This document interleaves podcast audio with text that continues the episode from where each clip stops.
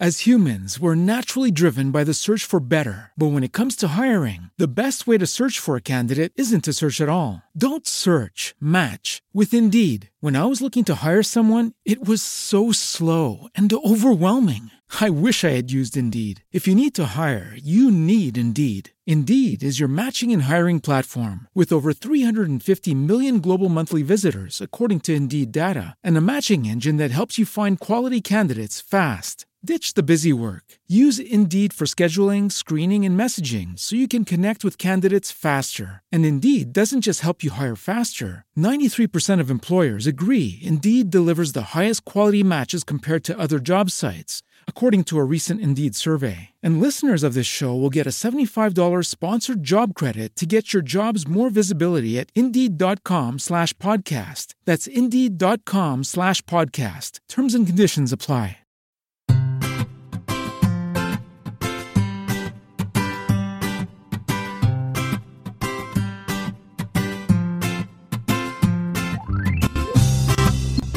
Bienvenidos al capítulo 32 de Perspectiva, un podcast de estrategia empresarial donde analizaremos cada semana todas las decisiones y estrategias de las empresas que nos rodean.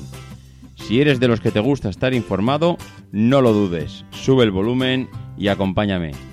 Yo soy David Isasi y hoy es 17 de septiembre de 2016. ¡Comenzamos!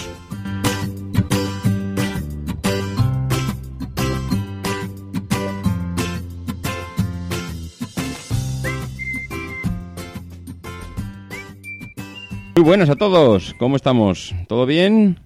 Pues se ha pasado la semana, ya estamos aquí otra vez. Volvemos a la carga con el podcast y esta semana además pues venimos con un par de novedades que espero que os gusten. Y bueno, y os voy a entrar, ya veis que el título del, del podcast pues no, no es el de una empresa, tampoco es el de cóctel de píldoras y en realidad pues corresponde a una de las secciones que vamos a comentar después, que es la del oyente responde. Eh, ya venías recibiendo algunos correos electrónicos de gente pues que después de escuchar alguno de los capítulos pues quería opinar y saber o, tener algún detalle más o aportar su opinión.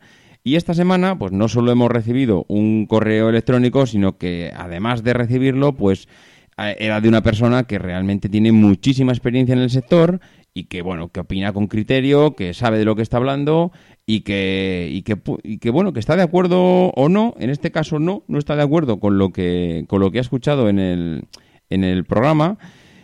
No tanto porque no está de acuerdo, sino porque, bueno, él tiene un punto de vista que es muy particular, que, que desde luego es mucho más amplio del que tengo yo, y es que él ha estado dentro del, del sector, y, bueno, pues eh, qué mejor que una persona que conoce el, sector desde dentro, pues para ayudarnos a todos a comprender cómo funcionan y en qué medida, pues eh, las estrategias de, de, estas empresas, en concreto el, el, bueno, él habla de Mercadona, que es uno de los podcasts que, a los que dedicamos eh, a hablar del tema de distribución, y, bueno, pues él comenta pues esto de cómo funcionan y bueno, pues nos ayudará a comprender desde su punto de vista y ampliar un poco esa, ese campo de visión que tenemos o que dimos nosotros desde, desde nuestro punto de vista que al final pues evidentemente no, no estamos dentro y, no conocemos al detalle muchas de las cosas que, que allí, que allí suceden, incluso que nos podemos equivocar, que por supuesto que nos podemos equivocar y, y va a estar bien comentarlo.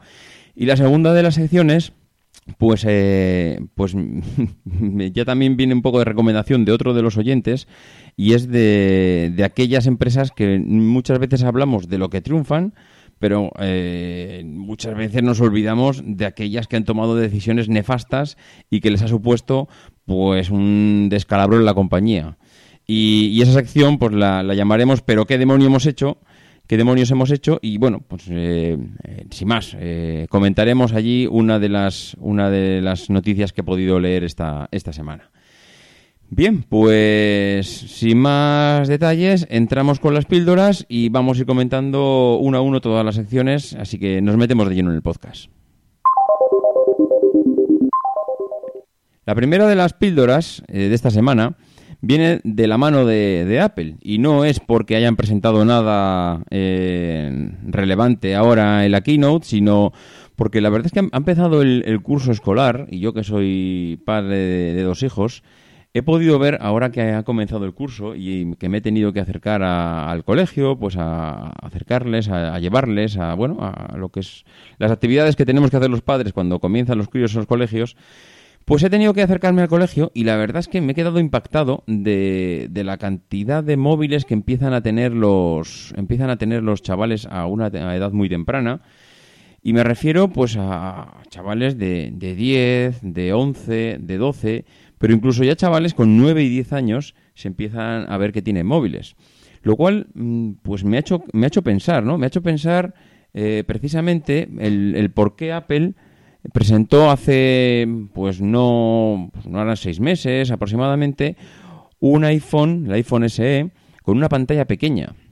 Hasta ahora, mm, mi punto de vista, y, desde luego siempre había enfocado esa estrategia de Apple, pues el, el, hecho de que, bueno, tenía que ampliar un poco ese nicho de negocio, entrar en la gama media con un producto de gama alta, que al final, pues que es lo que acaba siendo un iPhone, y, la única manera que tenía de justificar la entrada en la gama media, pues era presentando un, dispositivo con pantalla más pequeña, digamos una vuelta al pasado, una vuelta al pasado de ese dispositivo que, que, bueno, que había gente que le encantaba, que había gente que estaba deseando tenerlo y que, y que le supuso un problema el que Apple pues cambiara su estrategia y empezara a aumentar el tamaño de las, de las pantallas.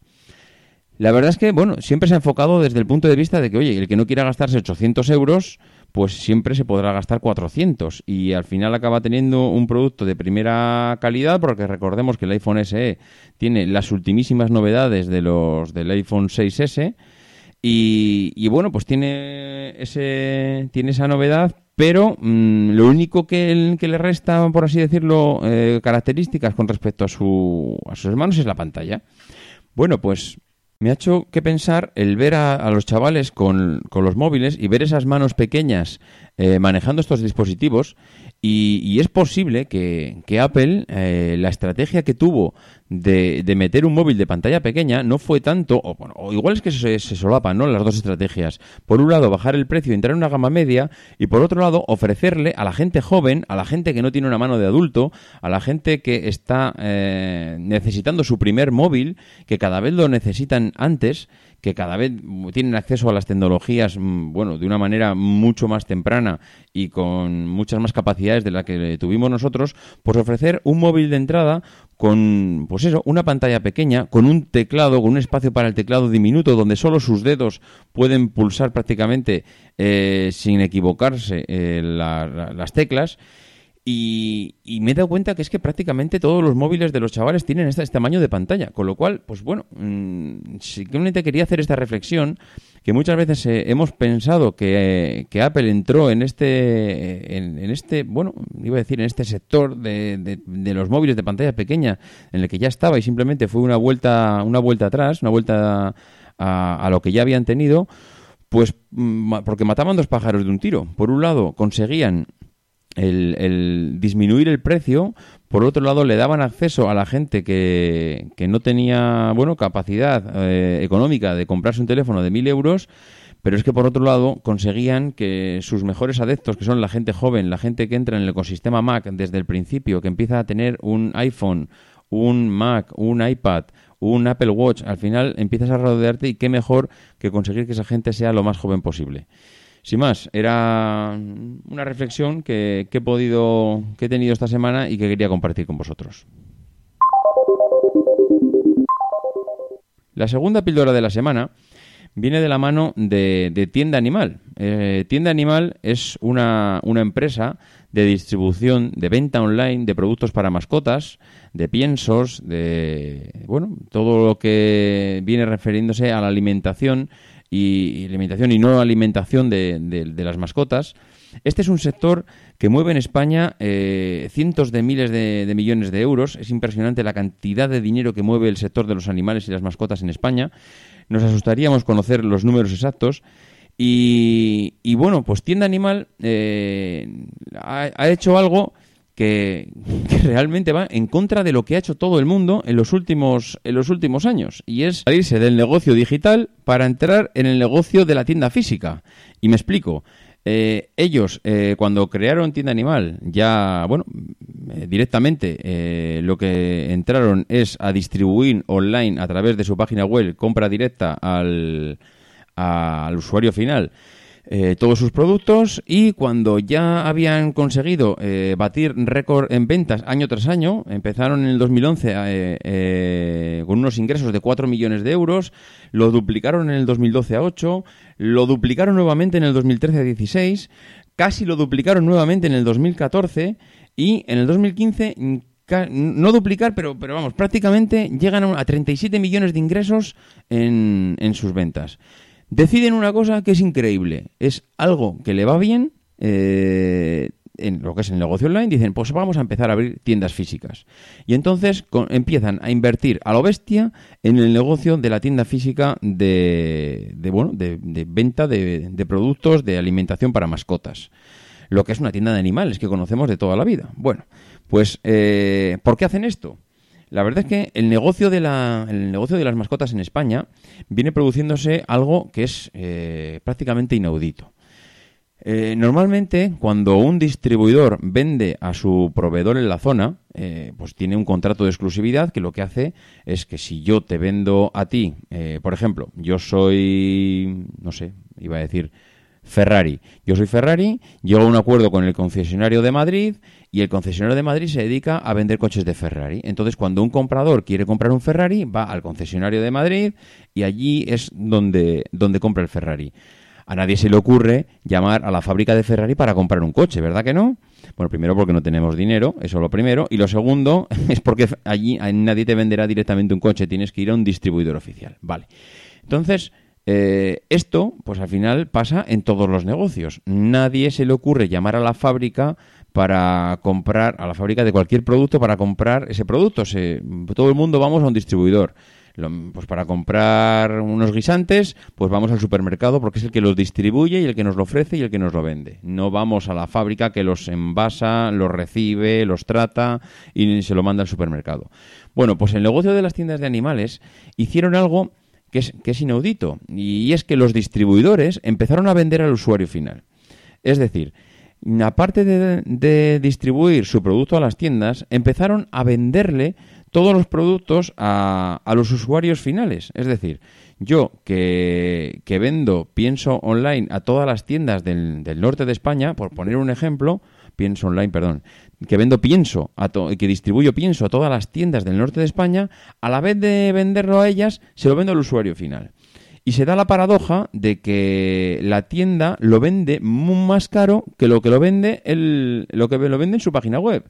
Es decir, si yo quiero comprar un saco de pienso para perro de 20 kilos, pues voy a la tienda de mi barrio y me cobra 80 euros. 80 euros o 50 euros, da igual la marca, pensar en la marca que estéis comprando que da igual. En cambio, si voy a la página web de ese fabricante, eh, me lo vende a, si no es a 80, me lo vende a 35. Entonces dices, perdona, ¿cómo puede ser que yo tenga acceso al, fabricante, al fabricante del producto y que el precio que me está ofreciendo a mi fabricante es mucho más barato que el que me ofrece el de la tienda de mi barrio? Al de la tienda de mi barrio lo están machacando. ¿Pero por qué hacen esto? Pues porque al final ellos, los fabricantes, los lo, que, lo que intentan es abarcar el mayor número de usuarios posible, usuarios, consumidores.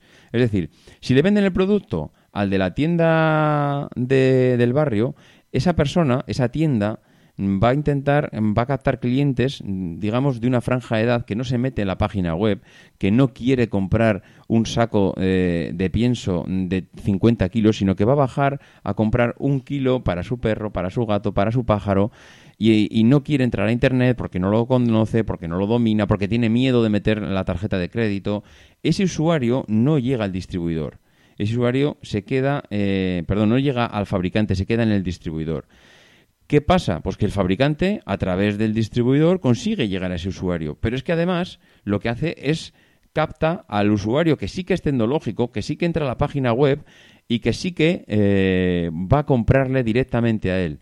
Evidentemente, si va al fabricante es porque es mucho más barato. Y entonces se produce una paradoja de que, de que puentean a los distribuidores locales. Esto, mm, pues evidentemente a los distribuidores no les hace ninguna gracia pero no les queda otra que tragar, porque es que el negocio está montado así. Y en el momento que, que ya de que, bueno, se saltan las reglas del juego, los fabricantes de, de estos alimentos, de, pienso para animales, pues eh, como lo están haciendo todos, pues estás con las manos atadas. Realmente es del, diría de los pocos, pero creo que es el único negocio que conozco que utiliza esta estrategia de venta de vender directamente al usuario final y al distribuidor local. Mm, aquí el que paga el pato es el distribuidor, porque, eh, como he comentado antes, le están puenteando. Pero es que mm, realmente están atados de pies y manos, porque es que lo hacen todos. No tiene posibilidad de decir, te dejo de, te dejo de comprar tu producto para distribuirlo y me voy a la competencia, porque así mm, hago medida de presión para que no se lo vendas al cliente final. Es que da igual, es que lo están haciendo todos, con lo cual, eh, pues bueno, al final, ¿qué va a pasar? Porque las tiendas de, animales que conocemos, las tiendas de barrio, eh, pues acabarán desapareciendo, están en peligro de extinción total. Conozco un par de casos que, bueno, pues eh, evidentemente las ganancias son mínimas porque cada vez la gente se conecta más por internet, porque cada vez la gente tiene acceso a, los medios tecnológicos y, le da, bueno, y compara precios porque existen web para, para comparar 35 portales y obtener el mejor precio. Entonces, claro, a medida que el usuario que tiene miedo a entrar a Internet, que son la gente mayor, vaya desapareciendo, estas tiendas de animales van a ir desapareciendo con ellas. Con lo cual, yo os aconsejo una cosa. Si teníais en mente poner una tienda de animales, iros olvidando. Esto no es el negocio del futuro y desde luego no va a cambiar.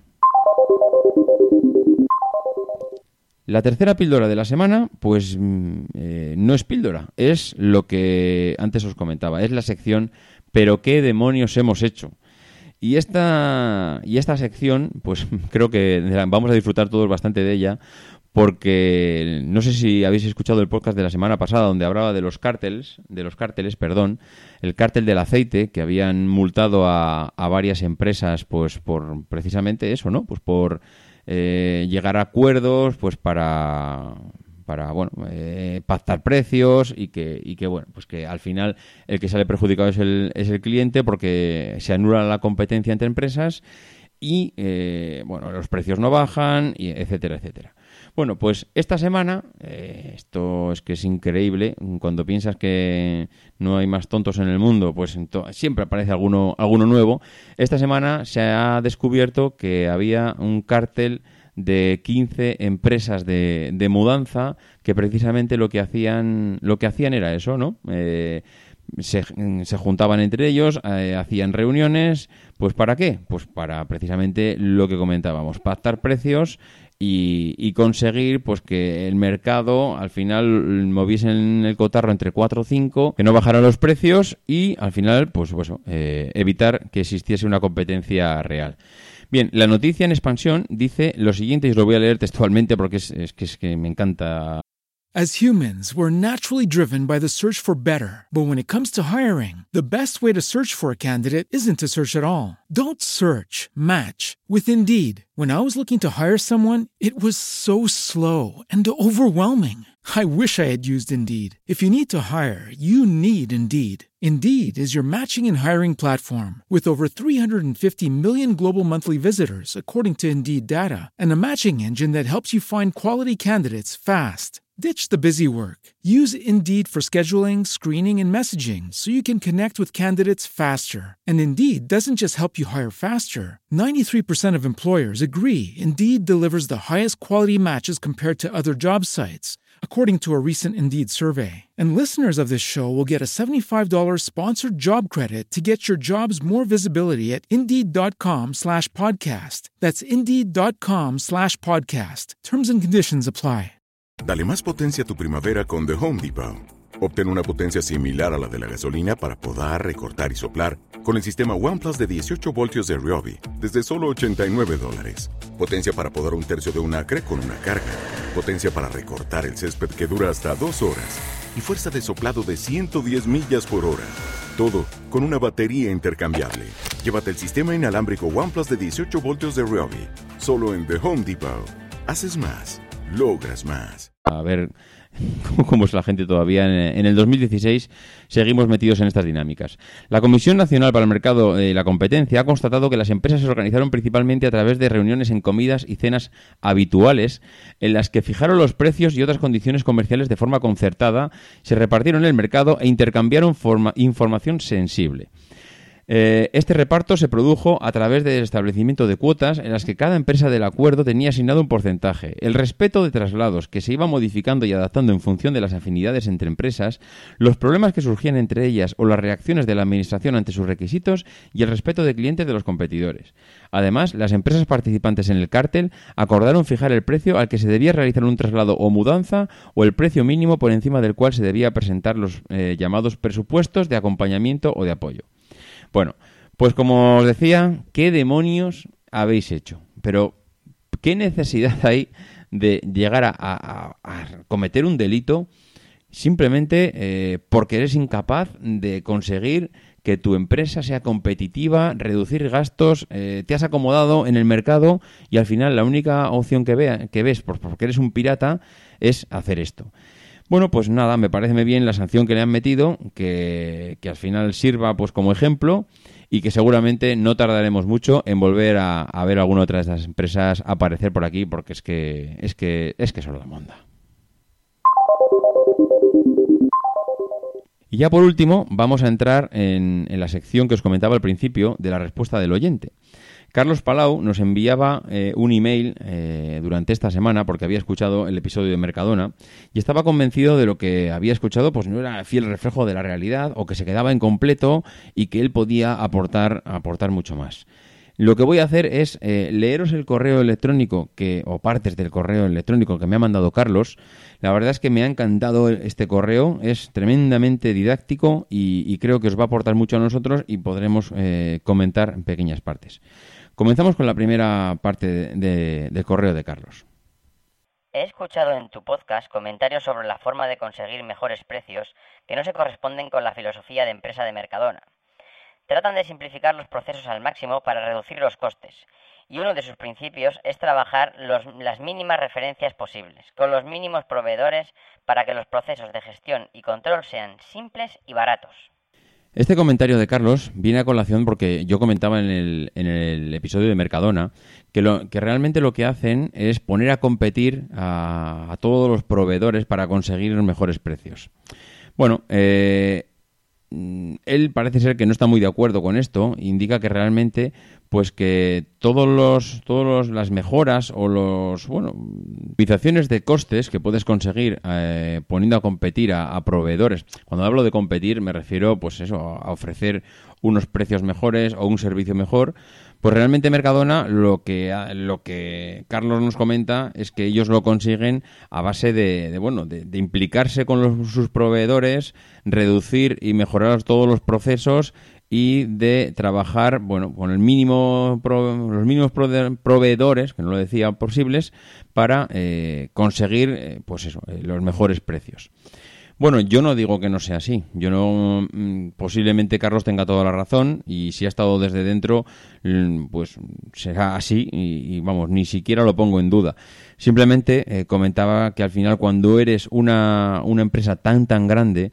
Mm, necesitas que tus proveedores sean competitivos y que te ofrezcan pues eh, lo mejor de sí. Y para que te ofrezcan lo mejor de sí necesitas saber que tienes competencia.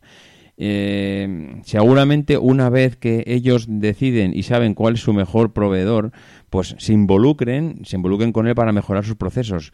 Pero mm, yo estoy convencido de que en un paso previo hay esa competencia entre ellos, entre proveedores, para conseguir, eh, bueno, pues que Mercadona ponga los ojos en ellos, que, que, fije un proveedor único de un determinado producto y que a partir de ahí, evidentemente, mejorará los procesos, y, bueno, y se meterá en casa del proveedor pues para conseguir dos cosas. Una, que gane dinero, porque necesita que gane dinero. Y la segunda, pues para, evidentemente, conseguir el precio que, necesita para, para poner en los lineales. Y seguimos con, con otro fragmento de, del email de Carlos. Son grandes expertos capaces de fijar cuál es el precio de compra que les interesa y ofrecer al proveedor la colaboración necesaria para mejorar sus procesos y que pueda vender al precio que Mercadona quiere comprar.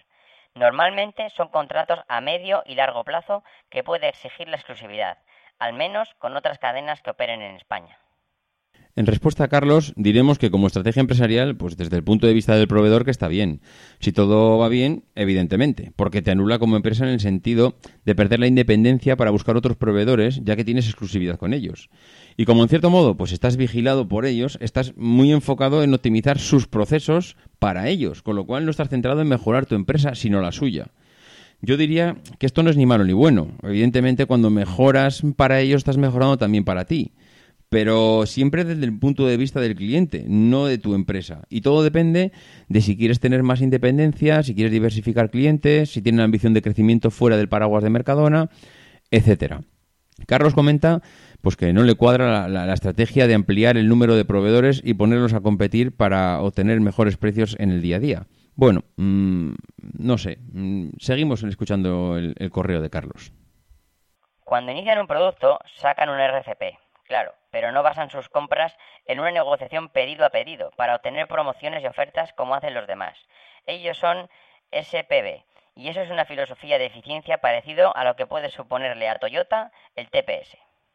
Bueno, en primer lugar, comentar que esos, eh, esos acrónimos a los que se refiere Carlos, un RFP es un Request for Proposal, eso al final es, mm, bueno, una solicitud de pedido eh, bueno, mm, evidentemente, pues Mercadona eh, tendrá, como dice una, cultura SPB, una cultura de siempre precios bajos.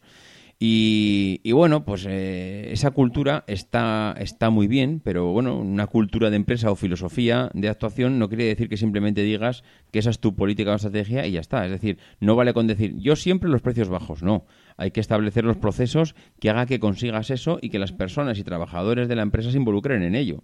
Los trabajadores de Toyota, no, bueno, la empresa en general, no consiguió un Toyota Production System, un TPS, de la noche a la mañana simplemente porque dijeron, pues ahora trabajamos en TPS. No, no, los trabajadores de Toyota comparten la filosofía de la empresa porque en cierto modo se parece mucho a la cultura japonesa. Y Carlos nos dice qué es lo que hace Mercadona para llegar a implantar esa filosofía. Es decir, ellos, mm, mediante mejora de, los, bueno, mejora de los procesos de los proveedores, la gestión interna, mediante conseguir, y luego lo veremos, eh, porque Carlos hace referencia a ello, esa información del cliente en cuanto a, cuál ha sido el consumo, etcétera, bueno, eh, van consiguiendo gestionar todos los procesos, recortar costes y al final conseguir esa, esa filosofía de siempre siempre precios bajos. Bueno, me parece bien. Eh, creo que es una, es una filosofía de Mercadona y estoy de acuerdo con Carlos en que es una filosofía diferente a la de los demás y, posiblemente sea una de las claves que ha hecho que Mercadona pues, haya, haya llegado hasta donde ha llegado ahora. Vamos a continuar escuchando el correo de Carlos. En cuanto al uso de la información, las empresas que compiten en España utilizan la información de venta principalmente para reponer y hasta eso lo hacen mal. O mejor dicho, utilizan la información con los modelos que permiten la tecnología de los 90 y me explico. Simplemente comentar que es verdad que principalmente la información que se utiliza de las cajas es básicamente para reponer los lineales y el resto, pues eh, para saber eh, el cliente que te compra, de dónde viene, cuántas veces viene a la tienda, cuándo viene, si compra más por las mañanas o por las tardes, si hace compras mensuales o simplemente pequeñas compras. Es decir, ayuda a conocer y obtener información estadística, pero Carlos nos da más pistas de cómo se puede ir más allá. Lo normal es que utilizan la venta para reponer lo vendido, que es lo mismo que conducir mirando el espejo retrovisor, cuando la tecnología permite, desde hace muchos años, hacer previsiones de la demanda y eso permite reponer, no por lo que has vendido, sino por lo que vas a vender. Muy pocas hacen eso. Bueno, y muchas lo siguen haciendo a ojo, porque lo que dice lo que hay que reponer es el personal de tienda mediante una PDA. Ojo que esto que comenta Carlos es un cambio importante en la forma de actuar. Dejar de pensar en el pasado y empezar a prever el futuro es la clave porque puede parecerse a lo que hacen los grandes distribuidores del negocio textil. Ya hemos comentado que Inditex trabaja con decenas de observadores que le toman el pulso a la calle y a las modas, a las tendencias, a lo que va a querer la gente, para comenzar a fabricarlo antes incluso de que sepan que lo necesitan. Es una especie de predicción meteorológica. Es decir, si sube la presión y aumenta el viento noroeste, significa que va a llover. Esto le ha funcionado de maravilla a Inditex y según Carlos le va muy bien a Mercadona porque intenta anticiparse a lo que el cliente puede demandar. Cada uno en su sector y salvando las distancias, evidentemente, porque en Mercadona no es Inditex. Pero al final esa estrategia de, anticiparse al futuro, de eh, utilizar esa información para decir al cliente qué es lo que va a comprar o cuáles la, las tendencias de ese momento, es, es realmente la innovación pura y dura. Porque eh, Carlos tiene toda la razón. Si tú únicamente eh, utilizas la, información que has obtenido en la caja para decir que hoy se han, se han consumido o se han comprado 25 kilos de naranjas, 14 de tomates y 4 kilos eh, de, lentejas y qué es lo que tienes que reponer, al final, pues evidentemente estás mirando hacia atrás y no estás sabiendo interpretar toda esa información que te da el cliente en cuanto a, gustos y a, bueno, y a tendencias de mercado para poder anticiparte y ser el primero. Porque no nos olvidemos que ser el primero es la clave, porque el primero, recordar, queda dos veces. Escuchamos a Carlos. Pero me reafirmo con otro ejemplo. Su negocio se basa en ganar céntimos en cada producto y a base de conseguir muchas rotaciones y vender muchos artículos ganar dinero. Antes era un negocio financiero cuando los intereses estaban altos, pero desde que bajaron el negocio hay que conseguirlo a base de gestión. Coincidirás conmigo en que el PVP es uno de los elementos básicos para hacer negocio, pues salvo dos cadenas que han empezado sus proyectos hace muy poco y forzados por la crisis, todos los demás fijan los precios a ojo. Los calcula el sistema informático pero aplicando el tanto por ciento correspondiente que el responsable del producto estima. Y claro, pasa lo que pasa. Te encuentras incongruencias en los lineales. Formatos pequeños en los que el precio del kilo sale más barato que el envase ahorro. La marca líder más barata que la marca primer precio. Y lo que es peor, ¿Son, ¿Son los mejores precios que podrían tener para competir o están despreciando margen o tirando la imagen de marca? Aquí hay una cosa que me choca y es que desde hace muchísimos años que la forma de poner los precios ha cambiado.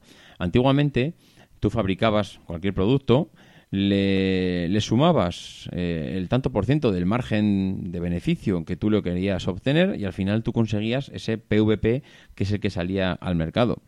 Evidentemente esta filosofía cambió hace muchísimo. Ya no eres tú el que elige el precio. El precio lo pone el cliente y lo pone el mercado, porque para eso está la competencia.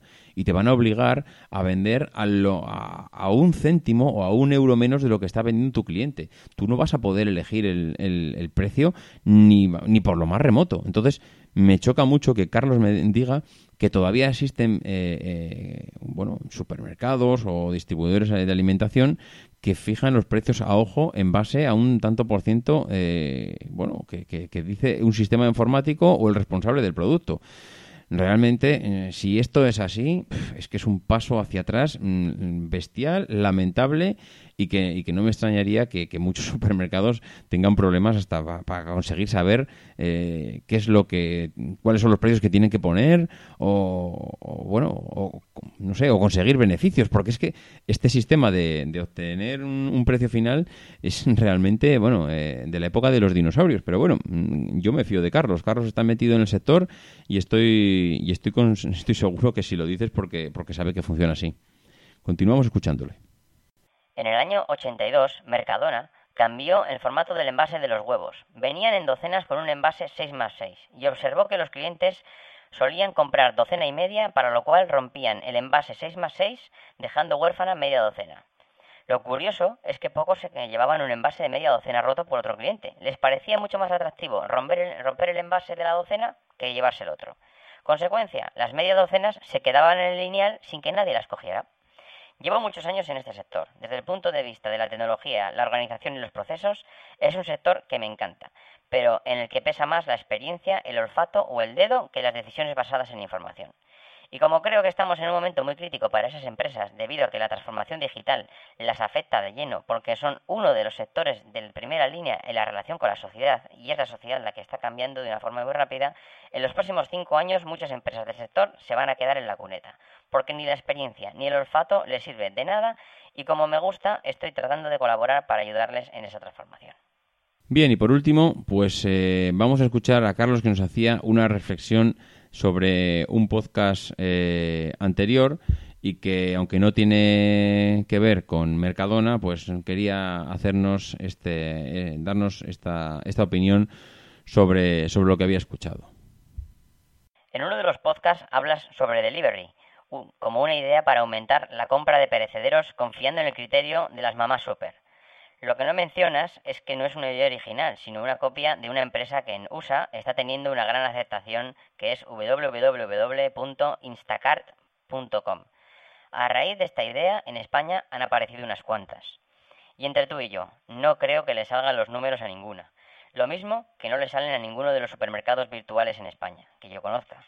Solo dicen que tienen números negros Ocado y Tesco, y solo desde que han superado los mil millones de facturación y en un mercado en el que el margen medio del sector de supermercados es casi el triple que en España. Por eso no verás que salen muchas cadenas de allí. Vienen los alemanes y los franceses porque en sus países trabajan con márgenes muy inferiores a los de España. Bien, pues hasta aquí ha llegado el correo de Carlos. La verdad es que agradecerle enormemente su aportación. Creo que a todos nos ha, nos ha encantado escuchar sus ideas. Evidentemente la voz que habéis escuchado no es la de Carlos, es una voz artificial creada pues cambiar, para cambiar un poco el, el podcast y que sea algo más entretenido que no escucharme a mí leyendo un email.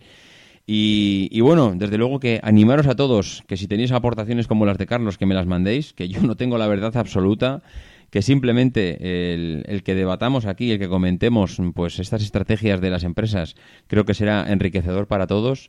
Y, y bueno, pues hasta aquí va a llegar nuestro podcast de hoy. Agradecer todas como todas las semanas a todas las personas que hacen estas reseñas en iTunes, a, esta semana a Francés G y a Rubén Solid.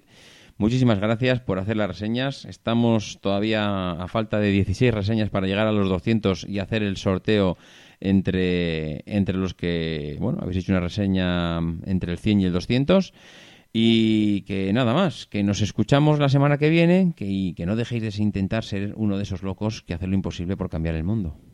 Because the people who are crazy enough to think they can change the world are the ones who do.